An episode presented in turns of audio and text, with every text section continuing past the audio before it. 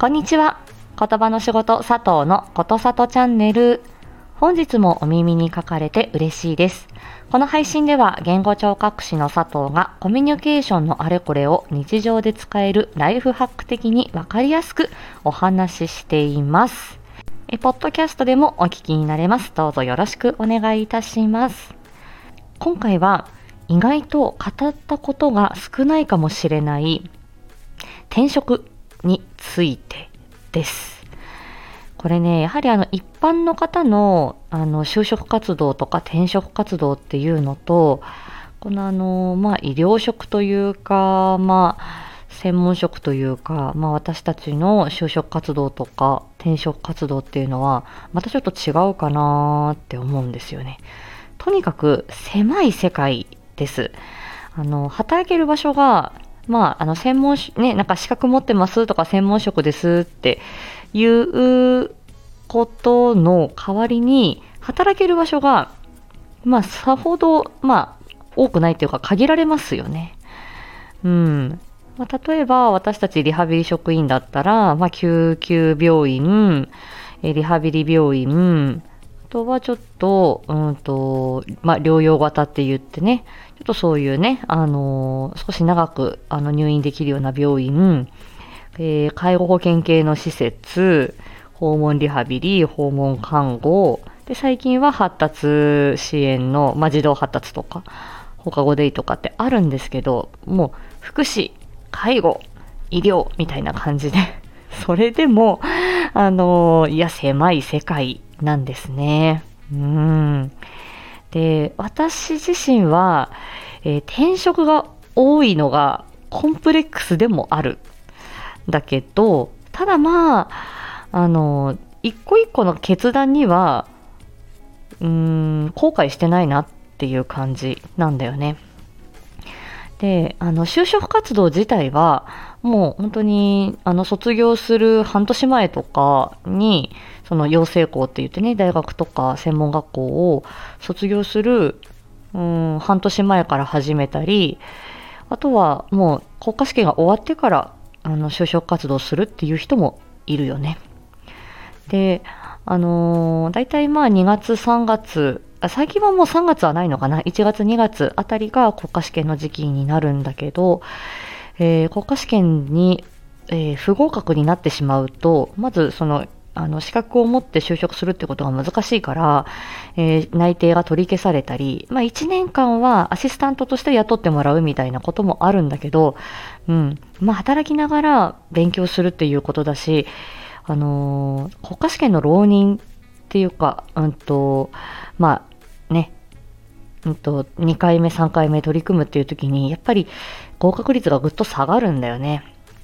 なかなか大変なことなんです。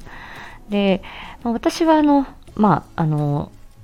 えー、大学4年間と国家試験は特に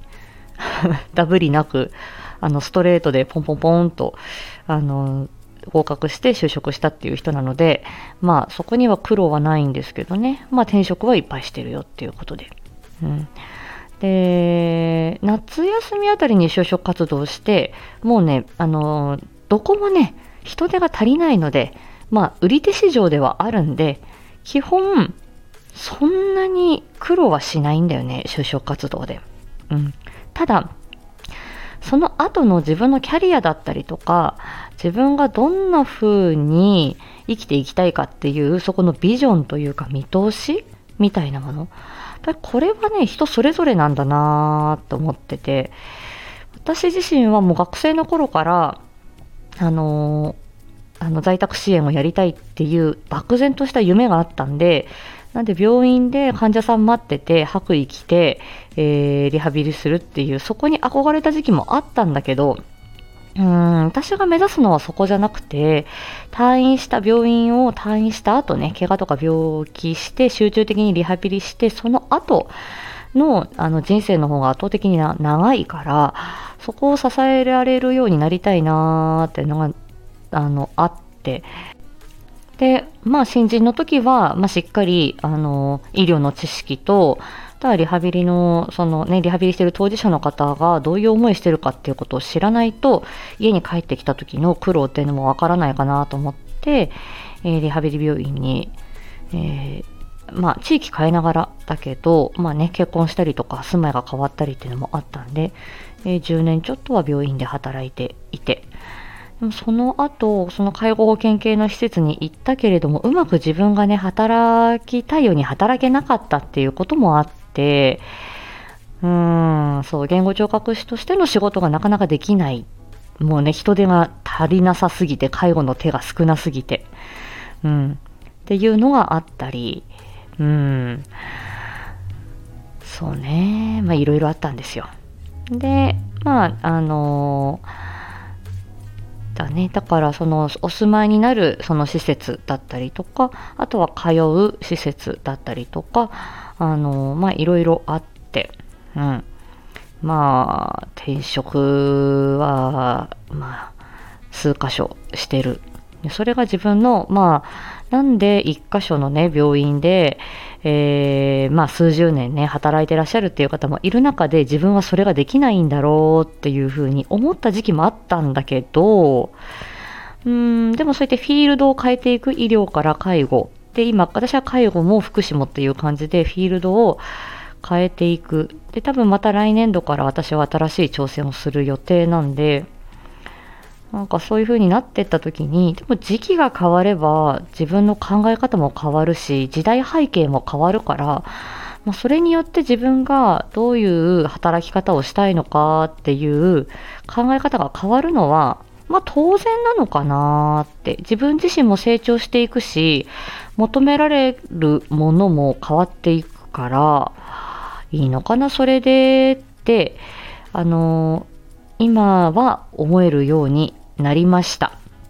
うん。さあ、これをどう深掘りしていくかね。まあ、いろんな分野に携わった自分が、まあ、それぞれの分野で求められることっていうことで少しお話ししてもいいのかなって今、えー、雑然と思っております。